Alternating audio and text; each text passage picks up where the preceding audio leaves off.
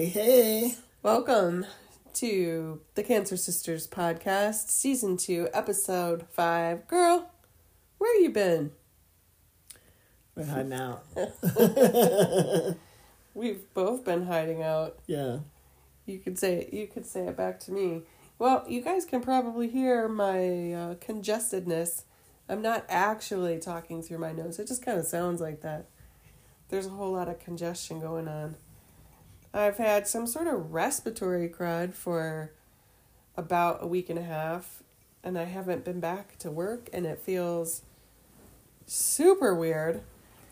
Not you know not to be back to work because I was really just on a feeling. Uh, You're on a roll. I was on a roll. I was feeling. Uh, I was feeling normal. And it, you know, and then my immune system's like, "You're not normal." Yeah, I think it is. It's not like you're just saying, "Oh, I've been sick." Like a lot of people have been sick because there's something going oh, around. all there's kinds a, of people. There's sick. a something something going around, but you do have like a lung and a half yeah. instead of a full set that we're working with. with Mm, so I guess it's gonna take me longer than the average person to recover from this, from a respiratory illness.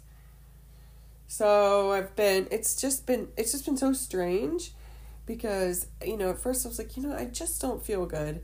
So my thought was, you know, I'm gonna go home.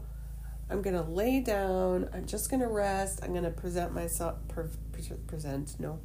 I'm gonna prevent myself right. from getting sick and that's not at all what happened but it was also really you know i it was also really weird because for three days i was just sort of the same sickness. It was so weird. I didn't get No worse. I didn't Yeah. get better. I didn't get a fever or chills and not that i wanted them. Um, but it, it didn't turn into that. It, it turned into um, a cough and then the sort of sinus congestion got worse. And today i'm starting to feel like a little bit more of a human being. I have a little more energy I'm glad to see it. uh, than than in the last week or so and i'm on uh, my second antibiotic Ooh, boy howdy Yep, I'm on my fourth. yeah Yeah. that's where we've been That's where we've been. sucking down the pills Yeah. But it's just, you know, it's just, it's been a weird illness, like I said, for the reason that, like, I've just sort of held steady.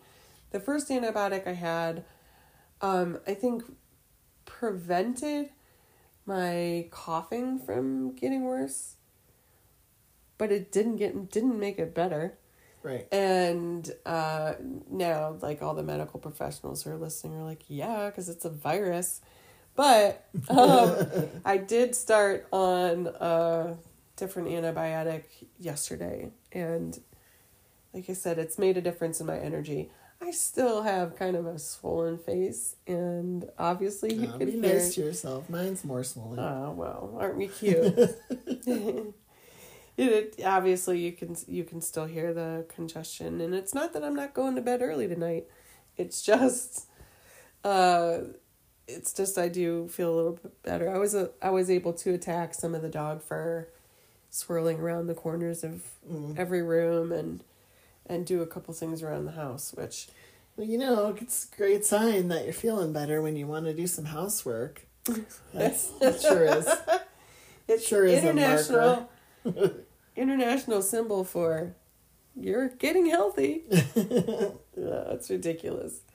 But it is, you know, it's true after my lung surgery, that's that was a that was a clear True. sign Yeah, when can I started to do things Can you do things on your own? right when I started doing things around the house. So you know, big news.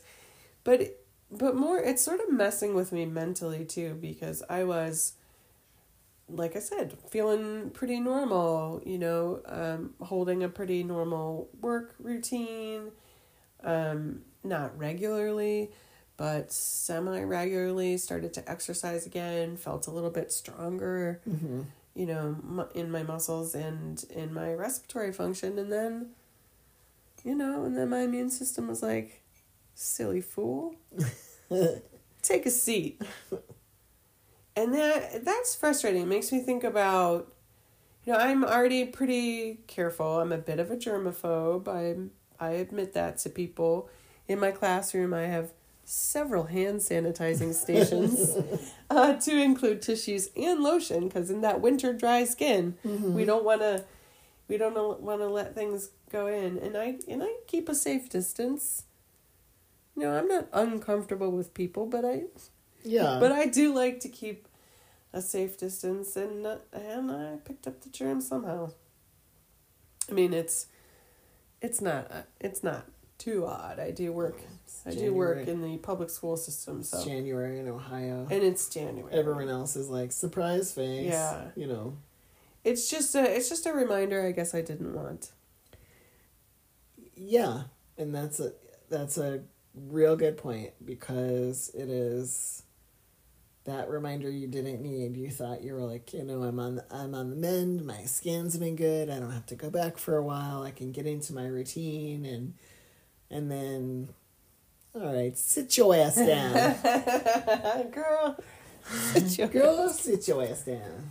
But, um, well, well, let's continue on to, uh, you know, where you've been? where we've been and uh we'll get everybody informed and updated Oh yeah. I don't know if anyone noticed. We took a short break to get some tea to soothe my ragged voice.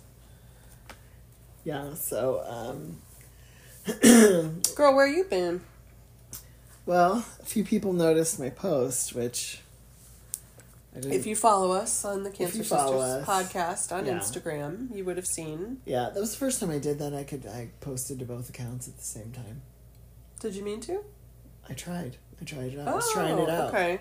Both Yeah. your personal account and yeah our account. mm-hmm so announcing that So- i was in the hospital Lovely picture of your hospital room. oh nobody needed to see what was really in the hospital room. Me. But um yeah i was there for five days and i did not expect to be there that long at all. Mm-mm. um so where we left off is we were talking about i was going to have that surgery and i was we were a couple weeks post surgery after the last time we uh After our last episode, when we were reclining, recovering and reflecting, correct. So you're still in recovery. Uh, I think it's fair to say you've had a little pause in the action. got a little hiccup. Yeah. So um i got an abscess which is a scary scary word for pocket of infection. And um you know long story short the doctors figured um well they're like you know good thing you came to the hospital yes this is bad so they tested me to make sure it wasn't quote unquote systemic aka sepsis or you know Which very gratefully it was not. you're not septic. Um, and it wasn't. It was normal skin bacteria, not MRSA or not E. coli. or, yeah, or anything that you you know you don't want. So, I guess as far as infections go, that was good. Um, Your doctors explained that you had post surgery. You had a, a hematoma, essentially a pooling of cellular fluid and blood. hmm and that just wasn't clearing on its own and that's what resulted in the abscess Yes. Which they took a scalpel to mm. and drained. That's really fun. mm-hmm. Yeah, don't recommend it. Um, but it helped a lot. It relieved a lot of the pressure, and uh, then the very next day they put me under sedation to further examine the work they'd done in the surgery. It'd been about two months, and they weren't going to go in for three or four months. So um, they checked it out, cleaned out any remaining infection, which um, luckily there wasn't much. Mm-hmm. Uh, but they did find well, so they did find that their handiwork that involved the muscle and the patching and all this stuff Mm-hmm. did work. It was solidly in place, but they're saying it's like at the top of it or above it, which I don't know exactly where that is in my body. Uh, that another fistula has formed. Which means I still have a hole inside where it's not supposed to be. Mm-hmm. And uh, so it's going to be another six months before they can do anything about that. And they would have to go about it a different way. It sounded like, from what the plastic surgeon was telling me, where options were that he was talking to the other plastic surgeon about. Um, they needed some time to put together a strategy, but they uh, um, sounded equally intensive and scary. So I've, I've sort of put that away because I can't even really think about it yet. I mean, what's in front of me is that I have to make sure that the infection stays gone. Mhm. I have two weeks of home IV antibiotics. Let's talk about how crazy that is. Yeah. You know, and we've we've talked on in other episodes about things that we've learned. Yeah. You know, Yeah. um, and I really I couldn't quite imagine it. I was like, well, you know, I certainly know what it looks like in a medical setting when they, you know, hang a bag and connect. Yeah. To run saline or antibiotics or whatever it is. I'm like, how's that going to work at home? And that's that was eye opening. Yeah, they're basically like, hey, um, we went through nursing school, but I'm going to show you how to do this, and you're supposed to remember it by tomorrow when I come back and tell you to do it again. Uh, I mean, it was about thirty minutes of instruction. No, and I mean, and he was super helpful and thorough, and but the thought I had last night, We are smart people. we are, before I went to bed was, you know, I woke up yesterday in the in the hospital where everything you need is right there. You have techs and nurses and everyone there. So if you need medicine, they keep track of where it is and when to give it to you. If you need to get up, they make sure you don't fall. Mm-hmm. Um, if you need anything, they make sure you have it. And then you come home and you don't know where your medicine is, and you realize it went to the pharmacy instead of being delivered to your hospital room. And uh, the water isn't just brought to you to take such meds you have to walk back to the kitchen and get it. I mean, so I had already done when I got home. I'd already done more movement Then in the last five days, than in the last five days, and like even coming home was taxing. So they're like, okay, you're well enough to leave the hospital, but it's you're just well enough um, to be on your own. Really? it's just an interesting experience because you know they're like, time for you to go home now. Like we have talked about before, Yeah. and it and it's just, you're well enough. You're you know time for you to go home. Why don't you just go ahead and have a nice life? Right. I was trying to say it before. Don't let the good Lord hit you. No, don't let the door hit you. Rather good Lord split you. Yeah. well, that's just it yesterday. So, I'm, you know, I've been in a hospital bed all day, and my nurse is like, Well, uh, do you want to walk or do you want a wheelchair? Have you seen me walk the distance of this hallway yet? You did go into the chair. You weren't entirely in your bed. You were in a nice recliner. Okay, so I made it into the chair, but I didn't walk the 20,000 steps it took to get through that building. Right. I was looking at her like, Are you mad? You're like, I just got dressed. That's enough. Like, it Thank just you. took 10 minutes to get clothes on, lady. yeah. It was. Yeah. So. It is just such an interesting dynamic, and I'm sure our listeners have had the same experience. It's you go you go from full care, um, to you know to no care, and it's it's not a it's not always a smooth transition. No, what I mean, like they didn't do anything wrong, and they were they're like very nice and everything, but it was just a shock. So uh, the home health came today. The guy that brought all the supplies, and then about twenty minutes later, the guy to teach it, me about all the supplies. And you know, before I left the hospital, the coordinator was like, you know, if we were like eighty and didn't have nimble fingers, we'd worry about this, but she's like, "Well, we're going to teach you how to do this." I mean, it's literally what she said. Mm-hmm. You know, and I, I think I thought it was funny. I I wasn't offended or anything. So, but the location of the port, which was originally placed for chemotherapy, is like way up here. Um, It's just under your clavicle, isn't it? yeah, pretty much. You know, it's just really it's not easy for It's like one to access to on their own. Yeah.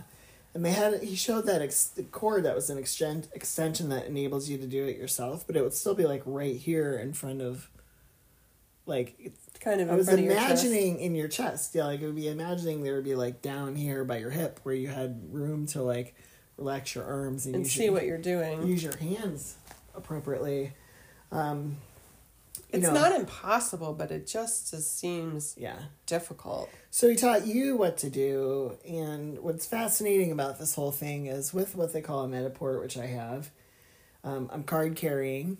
I have to show people when I go to the hospital what kind of port it is, and it has the description on it because there it has to be so specific and kept so sterile Mm-hmm.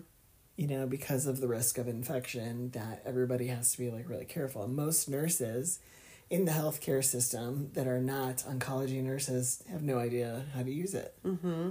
And even for my surgery in December, not one person I came across knew how to use it. Yeah, they have to call the sort of the one person in the hospital who knows how to access Right. support. That's so interesting to me. Maybe some of our nursing friends can Yeah. share with us. So it's a teaching hospital. So they had um, two different schools, three different rounds of students during my stay that came in. And I told, I made each teacher like pause while they were in my room and give a spiel about the Mediport.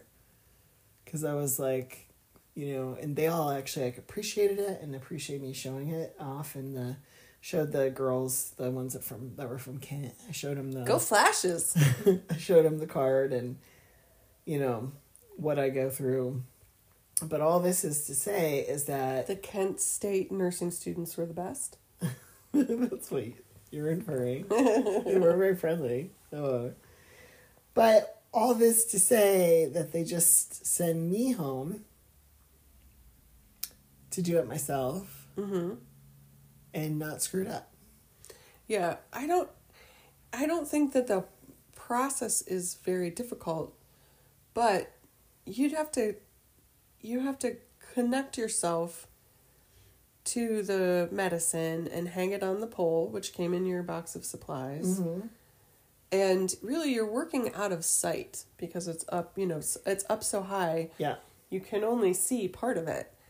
So to know, you know, if you when you're when you're flushing before putting in the medicine, you know, to know that there's Yeah. not too much air or that there's you know that you can see the return of blood in the syringe. It's it's probably physically hard to see.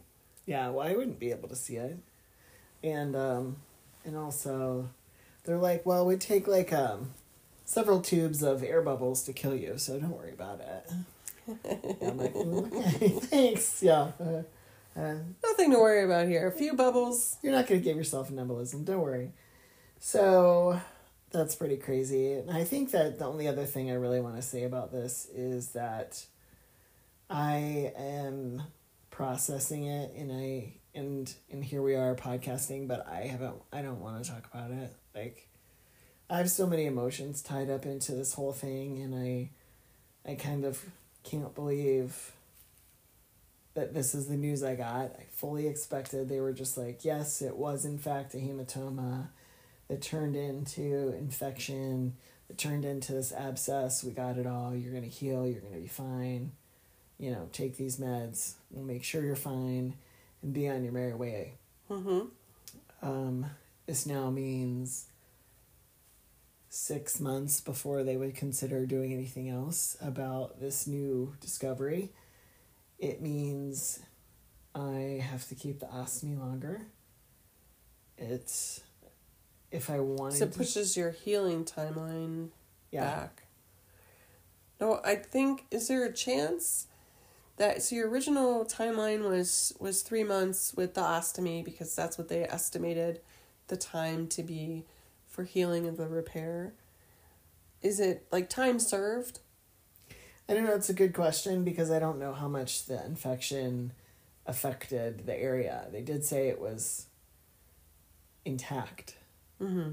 You know, there it it wasn't a, it wasn't a loss. Like their the the muscle they took and everything was there. But at what they were describing, it's the very top of it where the fistula formed above it.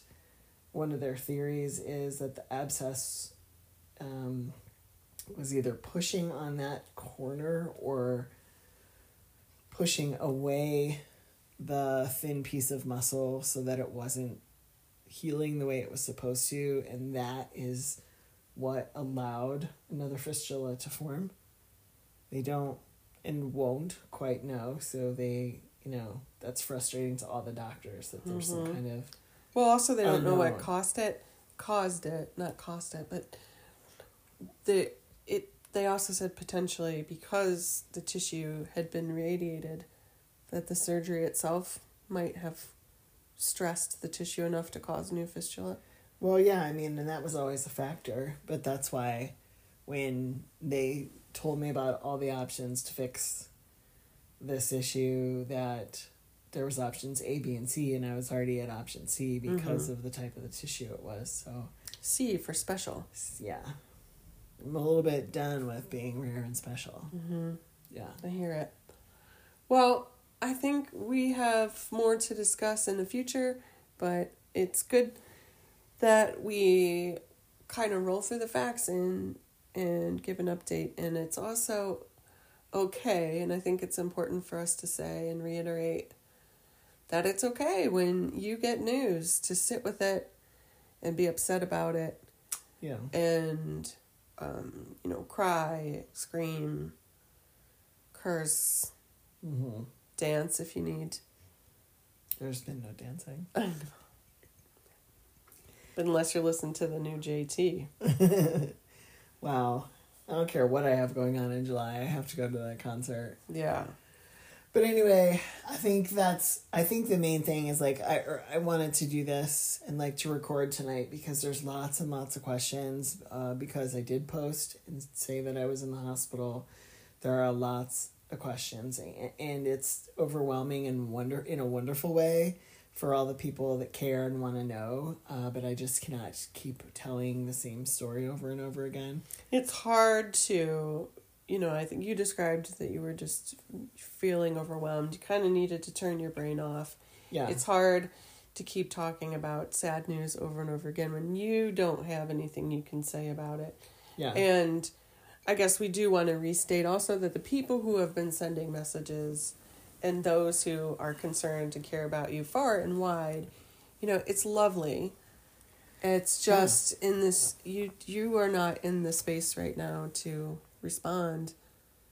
And, you know, and that's okay. And part of what happens is when other people talk to you about really bad things, they look to you, the person with the really bad thing happening, to give some kind of direction so they know how to appropriately respond to you or how to feel about it. Mhm. I think it's human nature. Yeah, well, and I can't give that, Right. right? Because this is just not good, and there's nothing else I have to say about it. Mm-hmm. it's not good. Period.